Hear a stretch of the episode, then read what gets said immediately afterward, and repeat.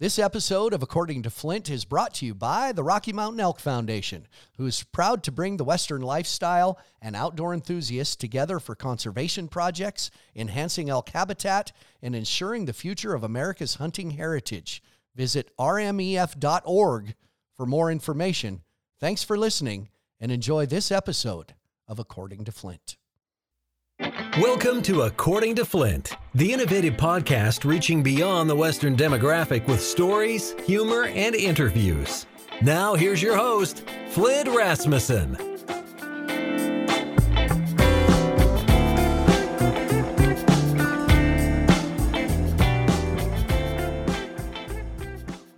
Well, welcome to episode number 28 of According to Flint. And uh, going back to our Western sports roots, and happy to have the PBR two time world champion, fellow Montanan. We're so close, yet so far away. It's the one and only coffee drinking Jess Lockwood. Good to have you finally, buddy. Good to see you. Good to have you finally. Thanks for letting me on here. Yeah, and I don't see you as much. I saw you recently in Nashville, and it was like we never see each other. You're hurt all the time, so I never see Right. you. So I've, I've never went a full season in PBR without being hurt, but these last year and a half, last year when I had that hamstring injury, and then we missed some stuff, you know. So it's just been a year and a half of being hurt. It's Um, just not my cup of tea. Well, you bring it up, so I'll just go with it. Tell us, tell us the progression of that. We, you're in Kansas City. We'll just jump right in here on the hard hitting topics. Right? We're in Kansas City. You get stretched out. You, you pop your hamstring. It pulled it. What exactly did it do? Yeah, so like me and McBride were talking about it just yesterday, even just how big of a freak deal it was. Because I rode that bull, won the short round, Mhm. ended up second in the event or third, I think. And I go to get off and just a normal get off, you know, but that bull was bucking so hard. Uh, he kicked over the top of me, and my right spur caught the flank strap, and I had my left leg out to catch me, and it ripped and slammed me into the ground and stretched me apart. So it completely tore my hamstring, like the tendons, muscles, ligaments, all off the bone, cut them in half, halfway down. And from that, flew up to Phila- uh, New York City for complete hamstring reconstructive surgery. Did that, come back last September, and September to this May, you know, as anyone else, just Yeah. Didn't look like me No. and couldn't stay on. Well, I got it.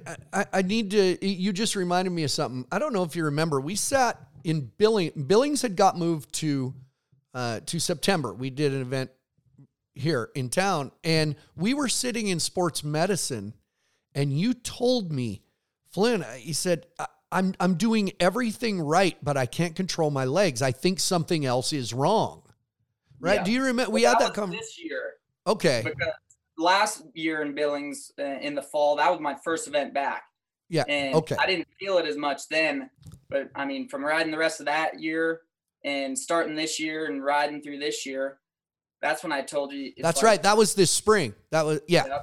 Okay. Like I can't. It just it seems like I can't do anything right on the back of bull. Nothing works, and I'm trying as hard as I can to fix stuff. But it's like it shouldn't be this hard for me because at the beginning of 2019 and from there to 2020 before I got hurt, it was almost like bull riding got easy to me. Everything slowed down and it felt like all I needed to do was nod my head and I was gonna stay on. Mm-hmm. And when it when I came back from that injury and it just felt like nothing would work, you know, I never felt like I was hurting up in that pelvis where they ended up figuring out from that wreck back in March. It had been torn apart. They so I never said anything. basically they missed it, right? There Yeah, was they- another injury they missed. Yeah, because they just checked they checked that hamstring because Tandy knew right away that oh it's hamstring. And of course it was. I mean, that was worse than this pelvis, but my pelvis ended ended up being split in two. Um, my core muscles had ripped off my pelvis, both hamstrings, both groins had ripped off the pelvis, and uh, they had to go in and tie all that back together. And when Tandy looked at it, because at, at Billings, when I told you that, I had Tandy check it because I was Mhm. like, it's been bothering me, Tandy, sore feeling, not hurting. And that's why it's taken me this long to say something. And when I went down to him, he came into the office and he has his little laptop, you know, he always yeah, has. always. Yeah. Sets it down, and he just looks at it and looks over at me. He goes, "You're telling me this didn't hurt?" I said, "Nope, I never hurt, just felt sore." He said, "Are you lying to me?" I said, "No, I swear to God, Tandy." He said, "Well, your damn pelvis is in two. Like it should hurt you to walk around, let alone sit on a bull, and that let alone even try to ride a bull. So I don't know how this wouldn't have hurt you. So it was at least comforting to know that I didn't just suck like I thought I did. because it got to the point where I was like, if it doesn't, honestly, if it doesn't get better by the end of the year, I don't need to be riding bulls because all I'm doing is hurting myself at this point and I can't stay on anything. Well, I uh, that was kind of my next statement when when I got word after talking to you, then a few days later I get word that that's the injury. It sounds weird and I think you have the same feeling I did. I've never been so relieved to hear someone was injured. Oh like, yeah. Because I don't know if you know this and and through our conversation today, people will probably pick up. Um you know, I've always said Jess is a turd. I call you, think, you know, you're peckerhead to me, you know, but but I always defend you in certain ways. Like when you were not riding as well, people were like, "Oh, it's in his head. Lockwood's done. Lockwood's done." Yeah. So when this injury came about, I was like, I knew something was wrong. Like it's a yeah. relief. It was such a relief. You know, surgery sucks, but I was never. I was so happy to get the surgery because I knew now I can go back to riding like the old Jess and not this Jess that was around from September to May that couldn't stay on a thing. And it's funny because Lambert McBride, as soon as I got word of what it was and told them, that you could just tell they were like, oh, thank God, because we didn't have no answers for you. we, we didn't have any answers for you. Thank God. And Cooper Davis over the weekend, he said he'd been over to Lambert's with McBride and JW a couple times here lately. And said one morning they were sitting around and drinking coffee and just all of a sudden they started talking about me and all three of those old timers, you know, the legends, they were like, oh God, it was so nice to know that Jess was hurt because we didn't know what to tell him at that point. Retired. So thank God he was hurt. You're washed up. Oh, yeah. thank God he's not washed up. 20, what are you now? 23? 20, 23, 24 in a couple weeks. Uh, 24 years old. His career's done. He's just yeah. feeding cows all winter now. Damn right. Um, and you know that's what I was thinking because, like I said, I was never hurting. I was just sore, and I couldn't, I couldn't figure it out. I knew I couldn't get to my rope when I was riding, and I knew I couldn't really control my legs that well. But yeah, uh, uh, yeah. really. Well, and now as this airs, the timeline is up to you, right? That's is that what I'm getting from Tandy Freeman? Hey, you're ready physically, healing wise now it's when you're when you're ready, right? Yeah, I am a little bit weak still, and that surgery took a lot of weight off me, and I don't have much weight no. to lose. so I still I still need to gain back about three pounds to get to the weight I even like to ride at and uh, get some strength back to me. But Tandy and the sports med crew checked me out, and I'm I'm physically healed. But now it's just yeah easing into it. I've been riding a horse all week with a saddle, and they said beginning next week, go bareback and just walk around the arena and squeeze like I'm riding and only do that the first day. And if mm-hmm. I, the next morning, if I'm even the least bit sore, go back to riding a saddle until I can ride just by walking bareback, mm. squeezing, and it doesn't hurt. And then the next day, trot. And if that goes as getting sore or hurting on me, then walk again the next day bareback. So it's just, it's just stepping stones of coming back at this yeah. point. And you're, you know, it's not like you're in the world title race. You could uh, rally and make the the world finals. So there's no hurry. Like this isn't a frantic thing to get back for to uh, win the world title. So you're taking it. You're looking, and good for you. You're looking ahead three, four months of the quality that you can ride. So that's a good feeling too. Yeah, exactly. Me and McBride were on the phone yesterday and talking about that. That you know, there's no sense in rushing anything for this year. Can't win the world. You know, if if I make it back in one event, and for this year, by that event, I'm gonna have it in my mind in my body that when I do come back, I could. I'm supposed to win the first event.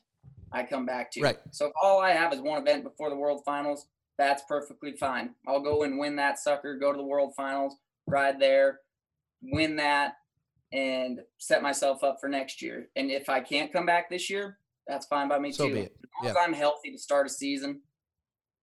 Yeah. Uh, funny, I just had this discussion on the.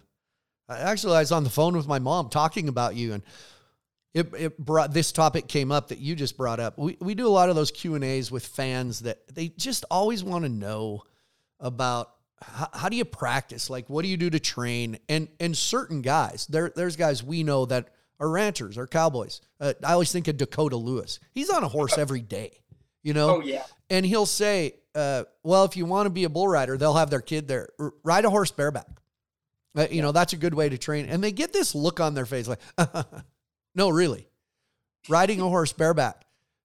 That it really simulates your body motion and balance. I always, I always joke that my girls can get on a horse with a halter bareback and lope across a field.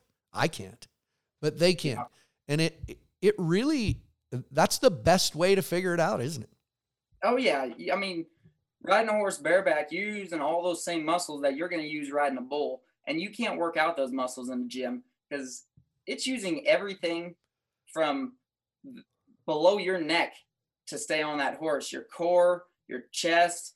I mean, everything in your body has to be perfect movement wise to ride a horse bareback. Even. Yeah. You you should see me ride a horse bareback.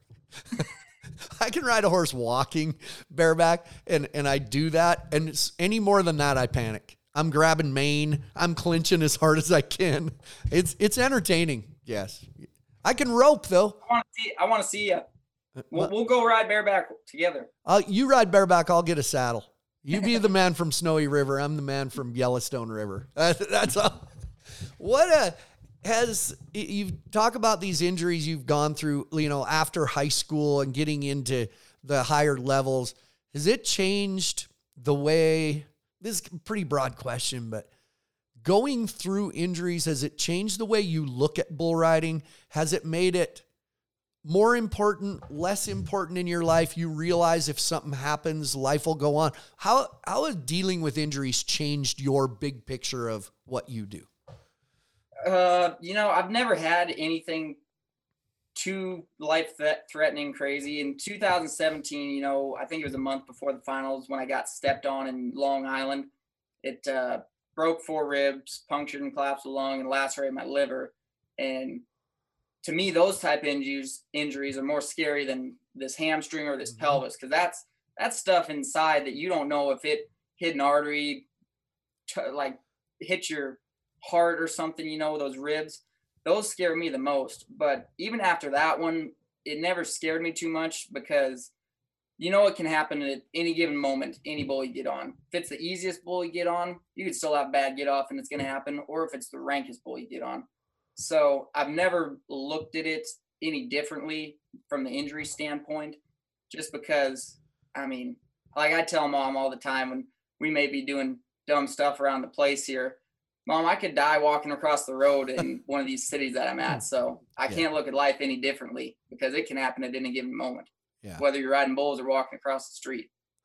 There's got to be a good feeling that you know you're a two-time world champion. You got big checks on the wall over your left shoulder that I can see. To be, you have put a lot of financially. You've put a lot of stuff back into a ranch, into your ranch. You've bought cattle. You've it, it's there's got to be a good feeling knowing, hell, I'm 24 if this ended, if you went and they said, listen, your pelvis isn't blah, blah, blah, hypothetical completely. Yeah. If it ended, you're okay. Like, Oh, yeah. you'll be okay. That's a pretty, that's a good place to be comfort wise, though. Yeah, it's a great feeling. And ever since uh, when I won New York City at the beginning of 2017, um, my agent Brandon Bates is, was the PBR announcer forever. You know, he got me a, hooked up with a financial advisor. Well, he told me to get a financial advisor, and one of Dad's friends from Billings, he used to play in the MLB for the Cincinnati Reds.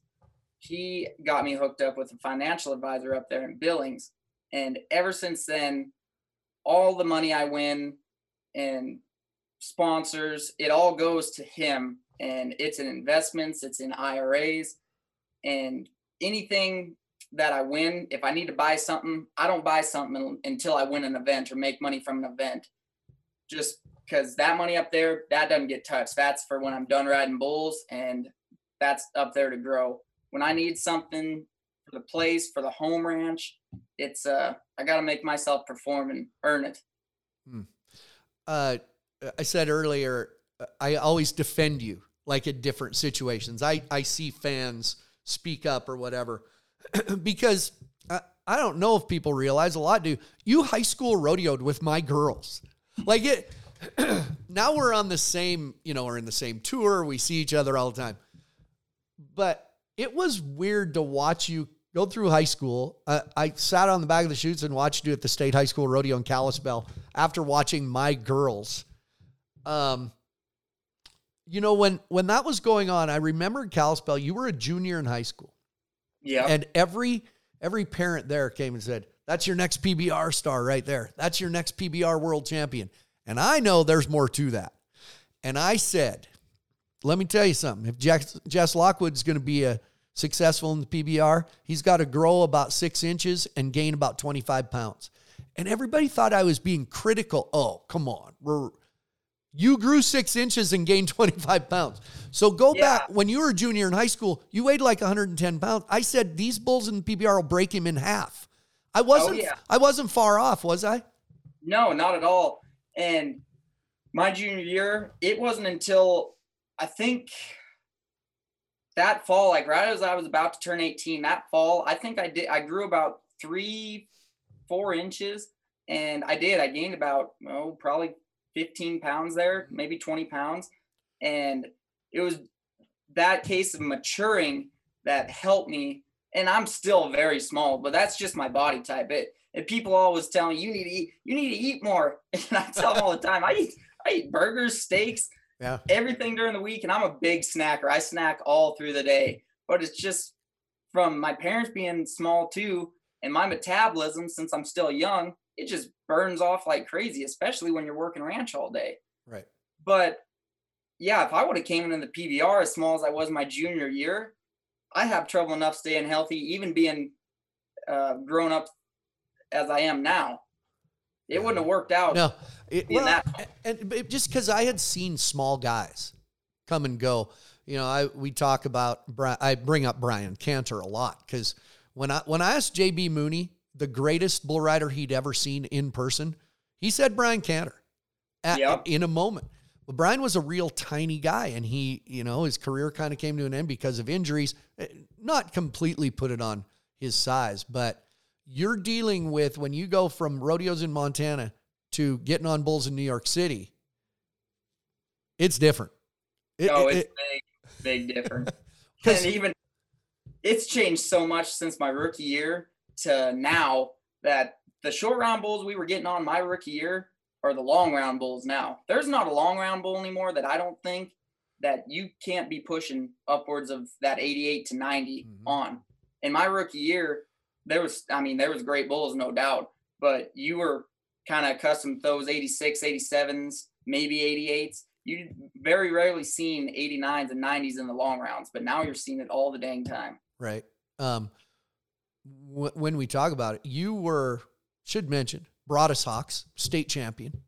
I need a Broadus Hawks shirt or sweatshirt. Can you go down go down the gas station in Broadus and get me a shirt? Okay? Because I wear a different okay. one on my stuff. Yeah, that's your project. Green and green and white, right? Broadus Hawks are yep. green, green, right? You green, were, white, uh, some yellow. Oh, okay. Throw some yellow in there. You were a state yep. champion wrestler freshman year at hundred and or ninety eight. What? How many? Ninety eight pounds. Yeah, that that goes to show how small I was. And I don't. uh I think it was my freshman year when I finally broke about five foot. I think I was about five foot one or two my freshman year. Yeah. I was I was tiny. You were adorable, Jess. You, but everyone you, just picked me up by my shirt collar. Yeah. So you were a state champion when you were a freshman, and then sophomore you lose a match and you get thir- end up third, right? Yeah. After that, you said, I'm going to be a bull rider. I'm just going to ride bulls. You didn't wrestle anymore. I grew up in a small town. if someone doesn't go out for track. If somebody's all state in football and the next year doesn't go out, that's a big deal in a, especially in Broadus where there's 60 kids in the high school or eight, whatever. Yeah. What did you in a small town like that? Did you experience some blowback? What what was the tone there? And does it carry over? Here we are all these years later. What's that like? Is there do people still talk about that? So the the blowback from that wasn't too bad. You know, the wrestling coach was kind of mad, but it's funny because uh, he comes over and works me out during the week and has for a while now. But uh, I was I was super nervous about telling him that year that I'm gonna ride bulls all of this year through the winter and everything because next year I'm gonna turn 18 in the fall and I want to be ready to go ride PBRs and prepare myself for that. And uh, you know, it would have been nice to wrestle and do that, but wrestling tournaments are on the weekends. Of course, the bull ridings are on the right. weekends. So I couldn't do that. The the the worst blowback I got was homeschooling my senior year in order to go to PBRs. And my brother, he was a freshman that year. So he's in the high school, which our high school's seventh grade through 12th grade. We have some of the junior high kids. Mm-hmm. But my brother would always come home and tell me, you know, if I wasn't gone at PBRs going all around in the country, that uh, all the teachers would be giving him crap and talking bad about me, saying I'm a dropout and I'm not doing anything with my life. Because this was before I got on tour. Mm-hmm. This was when I was still just going to the touring pros and trying to get on tour. Right. And they would always ask him, Are you going to be a dropout like your brother? Are you going to go do nothing with your life? And, you know, I hear that and it just kind of fueled my fire more just because you know it's a small town and if i can go make something of myself not very many people have done that from Broadus, Montana. Yeah. And when I got on tour, boy, did their did their uh, voices change. well, that... see him in town, and the it, it's a this one's a really good uh, story to tell about how people thought of me in that period. Because I didn't have I, I, have a workout building here at my place and it used to be at the home place moved it over to my ranch when I bought this and I'm only five miles from my parents but I didn't have that when I turned 18 so they have a gym in the high school and it's a it's an open public gym after school hours. You know there's oh right. Sure. oil oil field people that come in and get a code sign up and do mm-hmm. background checks to go in and uh when I turned 18, I was like, okay, well, I'll go get my background check and then I'll go to the um, superintendent and get a code. Well, I went to the superintendent and he, uh, he wouldn't give me one. And I was like, okay, whatever. And I was kind of talking with one of my buddy's dads and he said, that's BS. No, we're going in together because you, you, if these oil riggers can get one, why sure. can't you? And we go in and we're talking and, uh, he's like, "What's wrong here?" His background uh, check it it passes. Uh, he was a student here. What more do you want? And this guy's kind of mumbling and finally said, "Well, well, I don't give codes to dropouts." And it was like, "Okay, well, I see where you're coming from." And uh, I was just kind of like, "Whatever, man. Fine, I'll go work out at home." And then I got on tour. I seen him one time in town. Jess, how are you? how's everything going? And how you feeling good? You ever need to come in? Let me know. And I'm like, no, man. Like, you uh, you lost me. I ain't ever gonna be your friend again. I built my own gym. Yeah, I don't need your gym anymore. I can afford my own gym. Huh. So there, that was kind of the story that uh, I, I couldn't get a code to go into the high school weight room because I was a there, dropout. There's a lot that people don't see. I mean, that's what I always say. People, when when you're in the public eye, I've discovered this. People really think they know you, but what they what they know is the person they see from a yeah. di- from a figurative distance. Um, here's the other thing.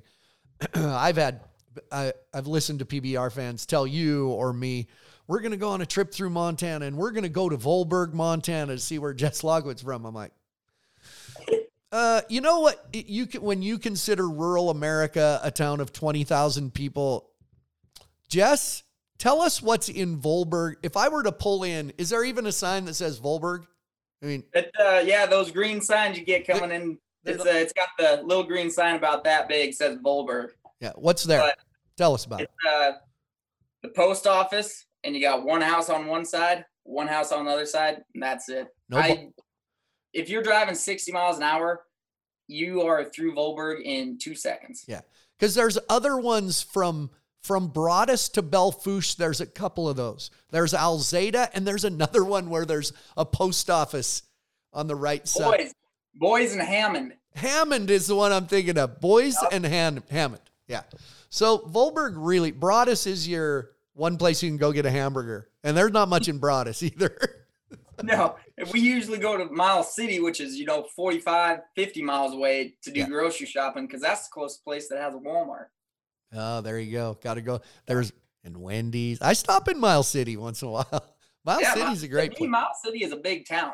Yeah, and that uh, what what would be in Miles City? Six, seven thousand people, maybe.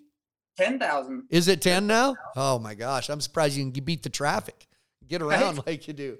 Yeah. Um, Big, they put a roundabout in there on the Oh. sides of the interstate. I know it took them like three years to get it built. Oh, Um, God. Yeah. biggest project in Miles City ever, putting a roundabout in right by the interstate. Um, watching you, I, I talk about high school. I saw a transition, and I know I bring these things up because I know for a young kid, it creates more pressure than I think people ever know. But I watched parents shift when you were a senior. You were out on the PBR tour. You were you had your sponsor shirt. You had DeWalt, and you, but you really wanted to make the state high school rodeo. That was a big goal of you, and I'll never forget. I wasn't there, but you showed up. You went to like Three Forks to try and qualify for the state high school rodeo, and this one parent, this dad said, "I got there later. I think I got there later the second day because I was somewhere." And he said, Oh, yeah, Jess Lockwood struts in here like he owns the world. And da da. I said, Did he? Did he do that? Or did he just walk in and help the younger kids behind the chutes? Uh, Do you know? Like, I quizzed this guy and he said, Well, uh, he's got a sponsor shirt. Well, yeah. And I kept quizzing parents. There was a shift in the way people looked at you and put pressure on you. It, it probably happens in other states, so I'll get in trouble for this. Why do we do that to each other in Montana? Because I do see it. I well, I don't want your head to get big, so it that's hard. I, I think you you wait for people to be proud of you, and sometimes you get beat down a little bit. Yeah, yeah, exactly like what you're saying. Uh, you know, I walk go there with my sponsor stuff on. Well, I'm required to through contracts and legal obligations. You know, I have to wear if I perform, I have to have my Stanley DeWalt stuff on. If it's a high school rodeo or not, if I don't wear it, they're going to be calling Brandon Bates and saying, "Hey, why isn't Jess wearing his DeWalt stuff?" Mm-hmm. So I'm just trying to be a normal kid, you know, ride some bulls, and everyone's got something to say. And, you know, that's kind of hard. It was kind of hard at that point because I never had to deal with any of that. And Yeah. anymore, it's nothing just because I've heard it all at this point. Yeah. But as an 18 year old kid in high school, going to uh, a high school rodeo or the high school state finals, and I've got sponsorship logos all over me, uh, you hear a lot of crap talking. Yeah. Um, we should note when you were a senior in high school, you were you were second place in the state high school rodeo behind behind our friend Tristan O'Neill. Let's give him a little shout out. To he will go he will live his entire life and say, "No, I, I was the state champion bull rider, not Jess Lockwood." Right? Yeah, and that's so funny to me because a, a good story from that is, uh, you know, we had the state high school finals, um, and I got second, and the next weekend was Bismarck PBR, and the first night at Bismarck PBR, um, in the short round, uh, used to be a bull called Crossfire from Yeah. Chad Berger. Yeah. And the only guy to ride him all year long in the PBRs that so far that year was Cooper Davis, and I think that bull was third in the world standings. Just a great bull. And uh, I had him in the short round the first night of Bismarck, and I ride him and win the event on him. And Cody Lambert calls Chad Berger the next morning. And he says, Chad, do you know who rode your bull last night? The one that's about third in the standings? I said, Yeah, Jess won it on him. Said, No, no, no, no. The, second place high school state bull rider rode your rode your great bull. and you just had to give Chad Berger a little crap about that. Uh, I, I do got to say, I was at Baker when when they said you slapped that bull. You didn't slap. no. You didn't slap. You know what they did? They they That's called it. I need the replay button. You needed Come the on, replay. I turned to Yes, we don't got somebody. I turned to somebody and said, "He didn't slap that bull." Well, I think he did. No, any other kid here would have, because that bull jerked you down and your hand was up in the air, and they said you slapped him and couldn't go back. But we'll give it to Tris. Tristan's a good guy. We like yeah, Tristan, exactly. One of my best friends growing up. but he's still Someone's gonna take it from me. I'm glad it was Tristan. he's he's always got it on you, always. and and I know him. He'll always hold that over your head. Um, you you just said at the time you've heard it all now, but at the time that was tough because you you know here you are 18 years old. Same when you become a you know you're the they to this day you're the youngest world champion ever in the pbr youngest two-time world champion. It, it i listened to people things you'd do on tv or say or mistakes you made social media wise whatever. When you become a young champion people just expect that you should know what to do like yeah. all of a sudden, you should know that a million people on Instagram or whatever that you should just know how to filter and work your way through this. Right. It that's a hard, hard place to be. Yeah. And when I won that first world title, I was, yeah, I just turned 20 years old the month before. And, you know, I'm still learning life at that point. And it wasn't until the next year in late, er, beginning of 2018, that I had bought the place that I'm at now, this little ranch down from my parents. And it wasn't until then that I really did some growing up, you know, like having to get a loan, mortgages, all sorts of grown up stuff. And before that, I just didn't I didn't know real world stuff. I did a little bit, but not to the extent of that. And everyone's expecting me to, well, he's got a world title. He should he should know everything. He should know better. He, kid. yeah, he should know better. That's that's a famous phrase. He should know better. Yep. Um, because you picked up, uh, you talked about homeschooling. You did a lot of that, and this was something else that polarized you a little bit. You went, you just picked up and went to Cody Lambert's house in Texas, and you know, I for some reason on the way here, I've thought of somebody on the way when I drive out to do these. I go over stuff in my head. The one person who I miss so much at PBRs, Fabiano. Oh god. Oh, your your daddy, Cody Lambert's boy, Cody Lambert's boy, and he was funny about it. Not everybody was funny about it, Yeah, but that was your choice. And there isn't. I've told fans there isn't one rider Cody Lambert wouldn't do the same for. Anybody could go see, but it wasn't so much riders as much as fans created a perception that you were then favored because you spent time at Cody Lambert. Yeah. And the thing that always gets me is like, you know, Cody's a old grump kind of, you know, in the PBR world. And I got to see the Cody Lambert at home before I ever knew the Cody Lambert at the events. And he's just a, you know, he's a big teddy bear, loving guy. His uh, son and his grandson live right there. And I got to see him be a grandfather to uh, Dax. That was, gosh, I think Dax was like three years old when I first got there. And uh, everyone is always saying, yeah, you may, he favors Jess. Well, does Cody Lambert ride my bulls for me? Right. Like, does he push me back up on that bull when I'm hanging off the side?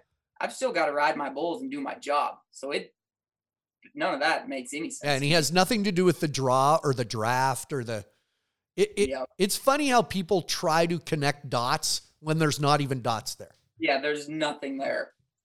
um i've had ty murray on here and that was our very that was episode number one ty murray. Oh, no and you know when he was 13 he went and spent a summer with larry mahan. Yep. and he put it such a good way. He said in my career and all those t- that time i spent with larry mahan he said uh, i learned so much about rodeoing from larry mahan and none of it had to do with riding Yep. you and lambert similar you guys you mowed his lawn you roped at night you learned a lot about rodeo that didn't have anything to do with riding didn't you Exactly. And it wasn't you know, we didn't ever go over much of the rides itself. It's more so the mindset you have, the accountability you have to have in life, in riding. You know, any action you do is because you did it. And if it was a good one, great. You made that choice. Hold yourself responsible for that. If you do bad, that's your choice. Hold yourself responsible for that as well. So we it the biggest thing at Lambert's growing up there and living there for the three, four years that I did was just the accountability. Yeah. Uh, I'm going to go backwards a little bit because uh, as you were talking about Cody Lambert, I, I think of your parents who, you know, I was I was clowning rodeos when your dad was riding saddle broncs at the circuit finals. So yeah. I, in a, in a sense, I, I rodeoed with your mom and dad, Ed and Angie. And, and it got me thinking about our guys when we do our Q and A's with fans. Um, they always get asked, "How did you decide you wanted to do this? When did you decide you wanted to be a bull rider?" And I try to explain to them, there's really never a decision when you're immersed completely in the culture. If your dad's a pro football player, you're just around football all the time. It's hard to pe- for people to grasp. You never made a conscious decision. You were just there all the time, right? Exactly. And uh, I was a week old, and mom and dad had rodeos, and they wrapped me up in a blanket, and off I went rodeoing at a week old. So from the time I was a week old, I went to my first rodeo, and ever since then, just been around the atmosphere and people always ask me what you're saying like how did you when did you want to be a bull rider or anything like that and i was just always around it and for some reason as a little kid you see i don't know everyone's different but for me it was big scary bucking bulls with big horns and they were just so cool to me that well, i seen that as a little kid and i'm like i want i like that i like those yeah. things and it looks cool when people are on them yeah. yeah, I'd look cool. All 90 pounds of me. Man, I'd look good. like the whiplash, the cowboy monkey. Exactly. it's funny. I use the word polarizing a lot. And they use it in, in pro sports. Tim Tebow was polarizing for some reason because he was such a good guy. JB Mooney could be the most polarizing bull rider ever eh, in in our sport you know, mediocre guys, guys that aren't very good, they're never polarizing. You realize yeah. that, right? So there's really a man, there's a hot and cold there. There's a there's a there's silver linings. If if if 30% of the people hate you, that means you're really good. It, yep. But man, that's hard. That's a hard thing to to grasp when you're just a person. We all want people to like us do you get to a level you're like, I don't give a shit? yeah. Like you have really, to, don't you? Yeah, it's and it it's taken me, you know, maybe until 2019 or even 2020 last year to really go through some crap like that where people don't like you and you know that's it's fine by me at this point you know i i feel like i'm a pretty easygoing guy easy to talk to get along with if you don't like me i can't help you like, I like you, but you don't like me. I can't do nothing about it. So it is what it is. Just I'm not gonna hate you for it, and I don't have nothing against you. Um, you don't like me, I'm. There's nothing I can do. Well, you're not supposed to have. You're not supposed to have fun on a boat. That was the most yeah. recent. Come on, man. You're not supposed to have friends and girls on your boat. You, yeah. You're, you're 24, man. Back it off, you you playboy. I saw yeah. that. I saw the stuff. It, oh gosh, yeah, and it got so bad on Facebook that I just deleted it because I had family members on there that uh, are so quiet and so nice, you know, that were starting to get on there and back me up. It's like I'm a 24 year old kid and I have, yeah, I bought a boat because my financial advisor told me I've never bought a toy for myself. That's one thing. It's always gone back to the home ranch or gone back to my place. And I've been super smart with my money. Finally, he's like, Jess, I know you don't like I know you want to win a couple more world titles or one or whatever you'd want to and then retire. So in a perfect world, that happened in two years and then you're done and you're a rancher. So in the meantime, go have some fun. You've never been a kid. Go live life. So I bought a boat and that is the most fun stress reliever getaway for me. And I've only taken it out four times, I think, in two months. But yeah, I have some friends on there and everyone just explodes and wants to talk bad. You can't you can't do stuff right in the limelight. It doesn't matter, you know. Me and Dad were talking about it because he was laughing about it, and he kind of said he's like, you could go to a damn children's hospital and stay there for two days and talk to kids, have fun. And if uh, you know, I have someone help me with my social media. If they were to post something about that, you know, someone's going to say something bad about that. There's nothing you can do to make yourself perfect. Yeah. Wait from a social media standpoint. Everyone's going to say something bad, even if you're doing the greatest thing in the world for anyone. Wait till I show up on that boat. Wait till I'm there. Old Flint shirtless on the boat at Bismarck. We're going to the river. The you know, they, they say the two best best days you'll have when you have a boat is the day you buy it and the day you sell it. Those are the oh, two yeah. the two happiest days of your life. yeah, I can see that already. You know, we the because boats take premium gas. I go uh-huh. fill, fill it up once with gosh damn gas prices nowadays. It's like 130 go, gosh damn dollars to fill up the boat. Poor Jess. Like, well, Poor Jess. Free ain't fun. no, but in the name, in in the words of a famous philosopher, you can't put a price on recreation, man. Exactly.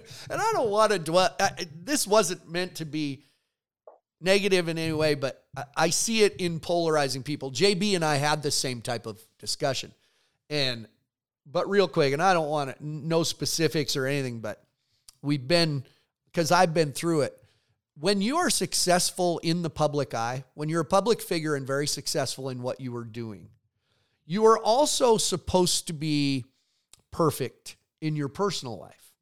Yeah. Um, a marriage is never supposed to fall apart. Um, there's never supposed to be bad blood. You're never supposed to do anything stupid, which we can talk about all this. We've all done stupid stuff too. Yeah. Uh, I think that's been the hardest for me is if your marriage falls apart, then you're even a bigger ass than yeah. than what people think. Uh, I've never because I'm friends with you and I'm friends with her. I, I've never approached that because I know how that works. And but that's a it's almost is the word embarrassing wrong? I've used the word embarrassing a lot. Am I on yeah. track there? You know, somewhat. Eh, yeah. And yeah, and you know, nothing was ever like very bad happened. It was just kind of, you know, didn't work out. And people take take, you know, a marriage not working and they run with it, you know. They say, you know, bad thing, not too many bad things on that side, but this side, I've heard it all and you know social media uh, that's all i see on certain posts that are made of of mine that uh you know bad bad things. Yeah. and none of that has been none of that was is true or or anything. But if something just doesn't work out and it just doesn't work out because it didn't work out people can't grasp that. They think they got to think the worst like i did something super bad to make this happen. It in the public eye, it just has to work. And if it doesn't, it had to have been something I did that was super bad. And that's not the case. Yeah.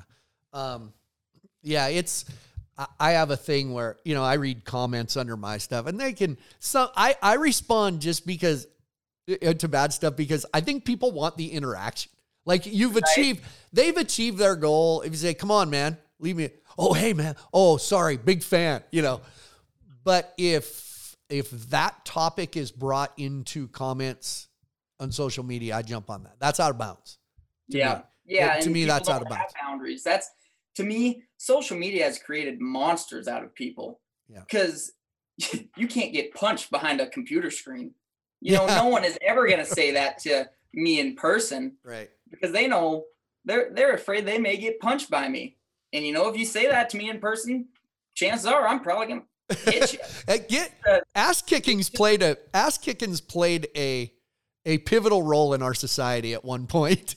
oh yeah, good old fashioned cowboy ass kicking. That uh, that you don't see it much anymore because uh, there's social media platforms uh, that people can talk to you behind and don't have to feel scared by it. Yeah. And to me, it's just it's disgusting what the human race in that form has come to that everyone can talk trash on a social media platform and uh, there's no blowback from that. Yeah. Anyway, well, we'll change the subject, but I'm with you. I know it's uh, yeah, it's like you're going through stuff anyway. Then got to read what people are. Well, you don't have to, so you got to ignore it. But then you Yeah. get that, it's like, oh my gosh. So, um, a lot of people. I think people realize it now, but I find it's amazing that that your mom married a Lockwood and your aunt married a Lockhart. That amazes me. Isn't that weird? That is the weirdest thing to me. And you know, growing up, we didn't really realize it. It's just kind of like, oh, whatever. But as you get older, it's like, and Grady's originally from Arizona, and uh, you know, mom and dad make sense because dad grew up here in Broadus, Volborg, Montana, and Lisa, uh, my mom, and all the other sisters and brothers were from Circle, Not. Montana. Yeah. You know, that's two hour difference. But for Lisa to find Grady all the way down in Arizona, a Lockhart, and end up together, that is, it's just wild. So I, I think so. Your aunt, your mom's sister, Lisa Lockhart. Uh, I'll just go. I'll just say it. Probably the probably go down as the greatest cowgirl in the history of women's professional rodeo. I think. Um, I've said it. She's the subject of, you know, in pro rodeo, you have to be a world champion to get in the Hall of Fame. If Lisa Lockhart never wins a world champion, she is first ballot Hall of Fame all the way. She Oh, amazing, uh, amazing cowgirl, driven, uh, still has family. I mean, I could. uh, I'm a huge Lisa Lockhart fan. Matter of fact, I need Lisa Lockhart on the. You know how Lisa loves doing Oh, this stuff, Oh yeah. but as crazy as her life is, you can't. You, that's the hardest thing with the Lockharts. We always joke about. You can't make plans with them. Like you're better off just hitting yourself in the toe with a sledgehammer. but to grow up, you know, you spent your childhood uh, with her kids and you and Jake going to the national finals rodeo, watching the one of the greatest cowgirls ever. You had to have learned some things about conduct and navigating through this life from her a little bit, didn't you? Oh, big time, yeah. Um, Lockharts, they're like pretty much our brothers and sisters, Yeah. Thane, Alyssa, and Cade. We grew up with them from, uh, you know, when we were babies. We'd spend half the summer at their place or half the year at their place. They'd spend half the year at our place. So, and just always being around them. Lisa makes NFR the first time. we all loaded up for the first three years she made NFR, and mom and dad drove us and their three kids down there in a van. We went down there in a van to Las Vegas, Nevada. and and if uh if that doesn't show you how close we are, I don't know what will. Yeah. But just seeing Lisa in that world since 2007 even to now, um, growing up watching her conduct and how she presented herself, it was big time that okay, I really need to watch this at a certain when I got to a certain age that this is how you need to pre- present yourself as a professional athlete. tell her tell her how easy someday this has been because lisa when she does stuff like this or my my tv show in vegas she's amazing but she hates it she like Yeah, she does. That's the thing about Lisa. She doesn't like the limelight at all. The spotlight on her, she does not like it. But she presents herself so well that you would think she absolutely loves it. Yeah. She's such a good talker. You know, if the NF, when she's done and retired, I think she needs to commentate the barrel racing of the NFR. And you know, she never will because she doesn't like that stuff. But she'd be mm-hmm. dumb not to because she talks so well about anything. she she's cool she's the coolest little lisa lock little lisa schillinger from circle montana that's what i always call her thanks flint hey at, at the nfr last year I, I host the buckle awards at night and in Yeah. texas they gave the rider the winners the option to do it remotely because of covid Yeah. where we just put them on the big screen. And I called her out. I said, Oh, Lisa, yeah, this is right up your alley. You don't have to come be around people. Thanks a lot, Flint. She was pissed that I called her out on that. yeah. Uh, um, okay, I'm going to give you some bull riders. And just really quick in a few lines, tell me what you, not necessarily, you can tell me about their riding a little, but also kind of what's in here about that person. Okay. Mhm. Uh, JB Mooney. JB's such a good one to talk about too because ever, anyone that knows him can tell you firsthand that you know JB likes to present himself as the guy that uh, you know um, smokes cigarettes and drinks some beer and likes to be a fun haver. But JB, it really is not that guy. He is he is down to earth, greatest person, one of the greatest people you'll, you'll ever meet. And uh, it's almost like he creates a persona that he's a badass to the fans and everyone else. But that is that is downright one of the best men you'll ever meet. Little bit of a badass though. Little bit. A little bit. I, not I, on the level he likes people to yeah, think. I brought him up because there's. I thought he might. We might go longer. He's loving rodeoing right now. Oh God, He's a rodeo guy. He's a rodeo guy. Yeah. So, um, long as we're on chant, we'll start with some big. Jose Vitor Leme. you know, I'm friends with Jose, but not as good as friends as, you know, people like JB or Cooper Davis, Derek Kolbaba. But Jose is just, and everyone always asks, like, oh, you guys rivals, like riding against each other and competing. And like when he pointed to me at the finals. And that's just, that is an amazing, great guy right there. He's very family based, very hard work, get you to what you want, and not much of a go out, have fun type person. He just he knows what he's there for, and that's to win, and keeps his family very close while doing that. If I had to use one word, if I had to pick one rider, if somebody said pick one guy that the word classy epitomizes, I'd pick Jose. Classy. Yep. Um, Justin McBride. You've mentioned Justin McBride, but think about his ride, just in general. Justin McBride. Justin McBride to me is he's my hero. To me, that's the greatest bull rider that's ever lived. Just what he could do on the back of a bull and what he could do outside the arena uh, with sponsors and everything. He's just he's presented himself very well throughout his whole career, and that's why he is where he is now. Is commentating on CBS because he did such a good job at being professional about everything. Um, the two best color commentators in Western sports because they're honest and well spoken. Justin McBride and Joe Beaver. Similar, you know. And Justin, we talked. I, th- I don't think we were on the air yet. We were talking about Justin. When I flew with him, when he was when he was going, and now you've seen it. Always has a book, some weird, obscure, big, thick book he reads. He's Yeah. he's a sharp guy. Yeah, it it's people don't realize that he's a very smart man. Like what whatever he's doing, he wants to be the best at it, and he's gonna learn and uh, soak in whether it's a book or you know he's big into training horses now and goes to big horse trainers and he wants to be the very best possibly as he can at whatever he's doing. in anything. Uh, Cooper Davis, you brought him up once. What Yeah. about Cooper? Cooper, you know, the coolest Cooper Davis story I have is in 2015, right as I turned 18, um, Matt Triplett is a good friend of mine for years. He brought me down to the locker room at the World Finals uh, that year.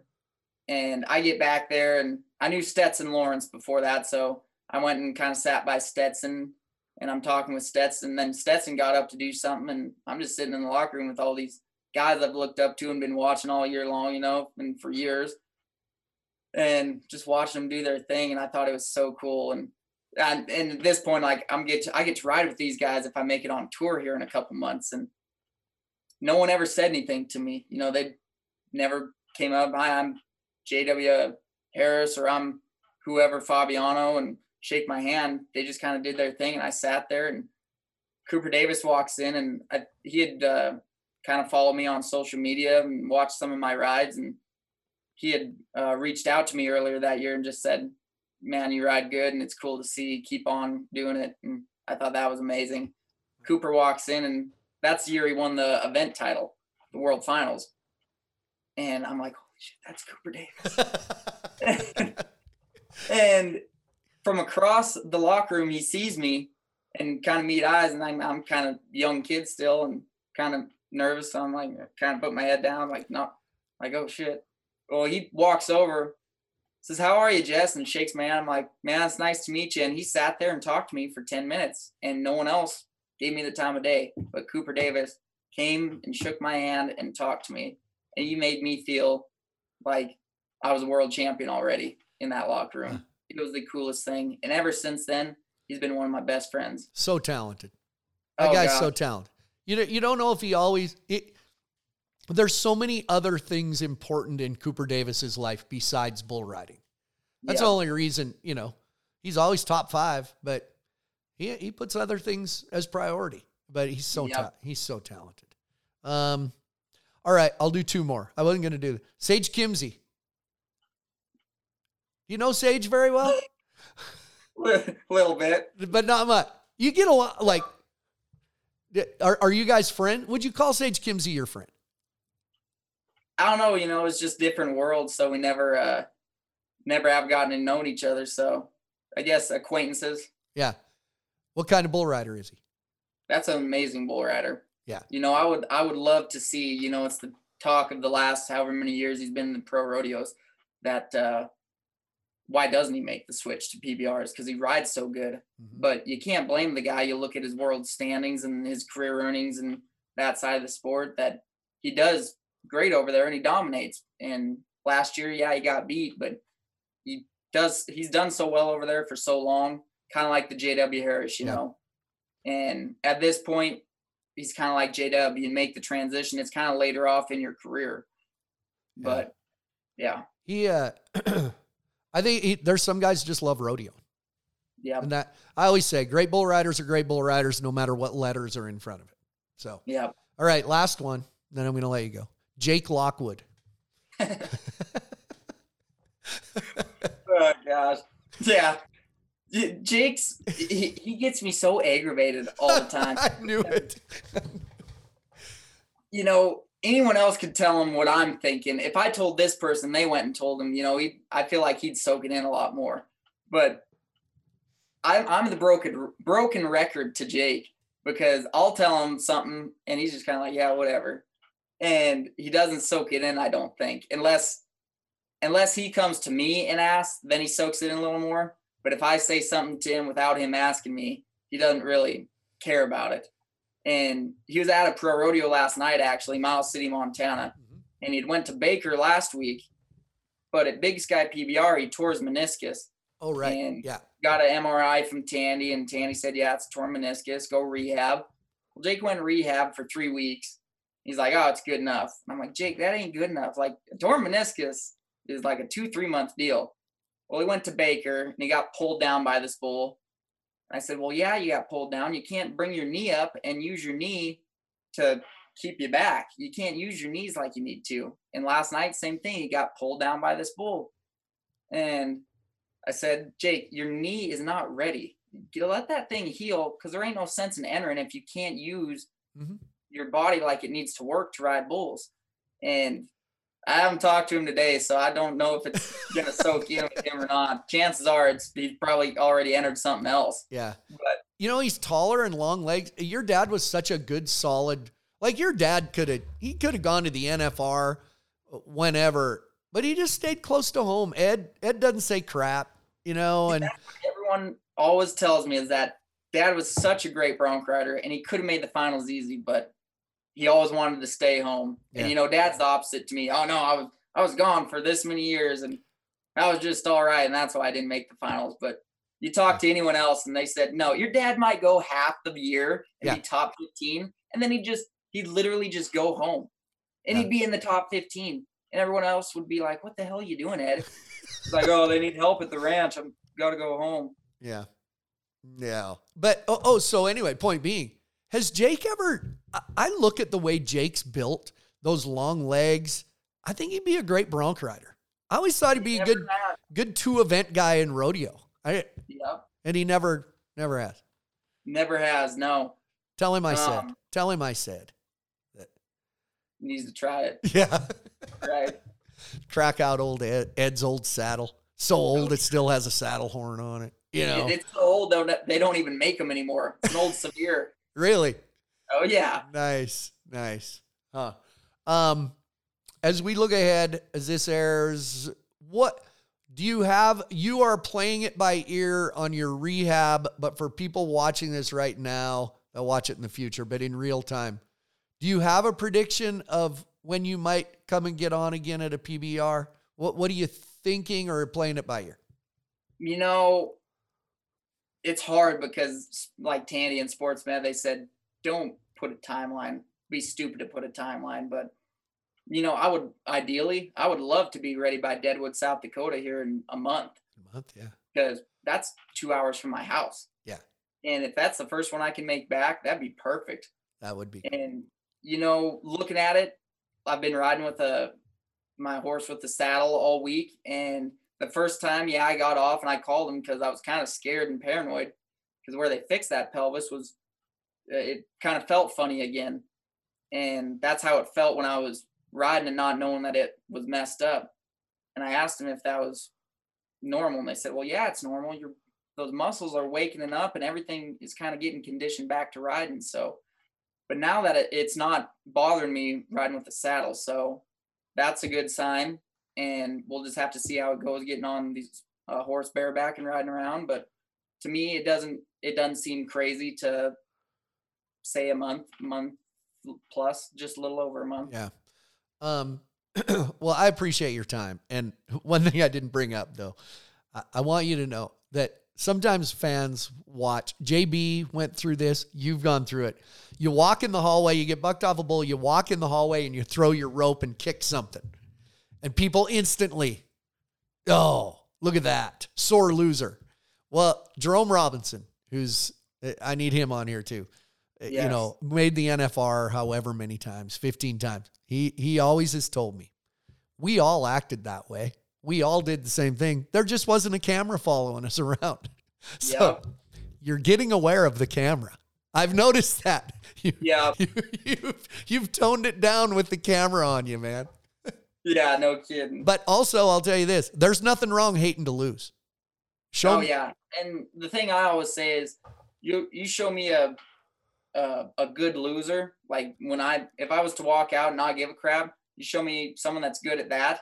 I'll show you a bad winner. Like it's yeah, they're not gonna. It's not the same mindset. You know, there's a different mindset that comes with riding at that level and being a world title contender or world champion you have high expectations for yourself. And when you don't meet those, you're going to be damn pissed because you know you are fully capable of riding every single bull there is out there. And when you don't, yeah, yeah you're going to be mad. you, the only one you're mad at is you.